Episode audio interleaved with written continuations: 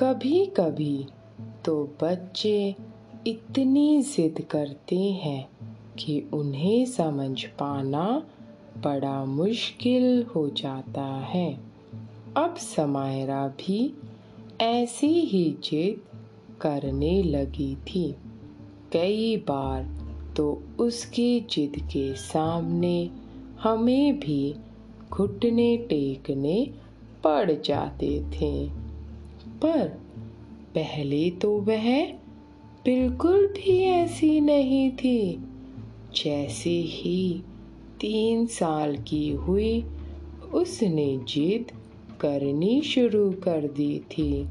जब भी हम उसे दुकान पर लेके जाते, बस एक ही बात पकड़ कर बैठ जाती कि मेरे लिए कुछ ले लो, कुछ तो ले लो यहाँ से।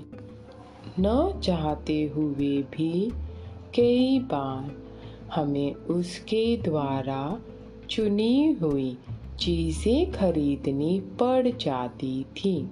अगर उसकी बात ना मानो तो रोना शुरू हो जाता था। जब तक घर नहीं पहुँचते थे तब तक उसका रोना बंद भी नहीं होता था।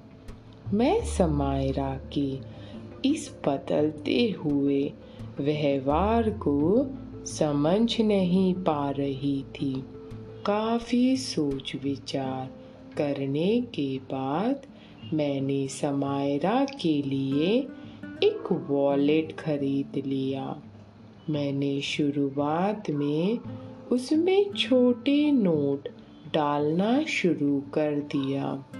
अगली बार जब हम दुकान पर जा रहे थे, मैंने समायरा को उसका वॉलेट लेने को कहा और उसे यह भी बताया कि आज हम सिर्फ़ आपका वॉलेट ही लेकर जाएँगे। दुकान के अंदर जाते ही समायरा ने एक खिलौने की तरफ़ इशारा किया कि मुझे यह चाहिए।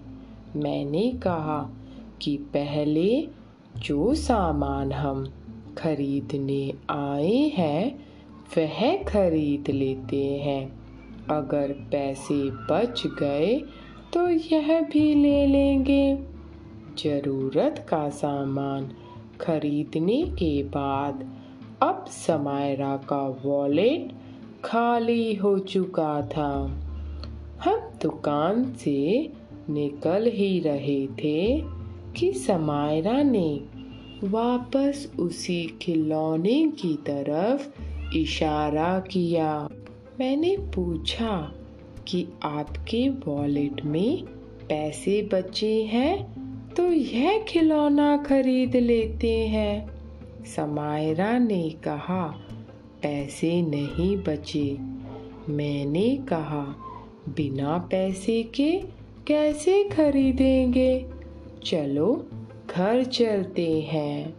उस दिन समायरा दुकान से निकलते समय बिल्कुल भी नहीं रोई। उसे तीन साल की उम्र में पैसे की कीमत का अंदाज़ा हो चुका था। धीरे धीरे मैंने उसके वॉलेट में बड़े नोट जैसे सौ और पाँच सौ भी डालने शुरू कर दिए। ज़्यादातर वक्त अब हम उसे ही वॉलेट लेकर चलने को कहते हैं।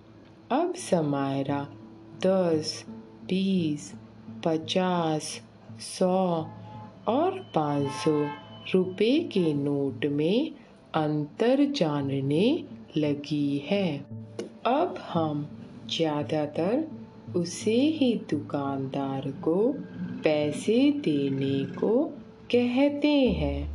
अब वह दुकान पर जाकर जिद नहीं करती है। मैं समायरा को सिखाती हूँ कि हमारे पास पैसे की कोई कमी नहीं है। चाहे तो हम आपकी हर जिद पूरी कर सकते हैं, पर जिद पूरी करने से ज़्यादा पैसे की कीमत को समझना ज़रूरी है। आज चार साल की उम्र में समायरा एसेट्स और लाइबिलिटीज़ में अंतर जानती है। प्रॉफिट और लॉस में अंतर जानती है। बजट क्यों ज़रूरी है, वह भी जानती है। जो शुरुआत हुई थी कि दुकान पर जिद करने से, आज वह फिनेंशियल नॉलेज की तरफ़ बढ़ती चली जा रही है। दोस्तों, आज के लिए बस इतना ही। मैं आपसे जल्द ही मिलूँगी एक नए एपिसोड में। सुनने के लिए धन्यवाद।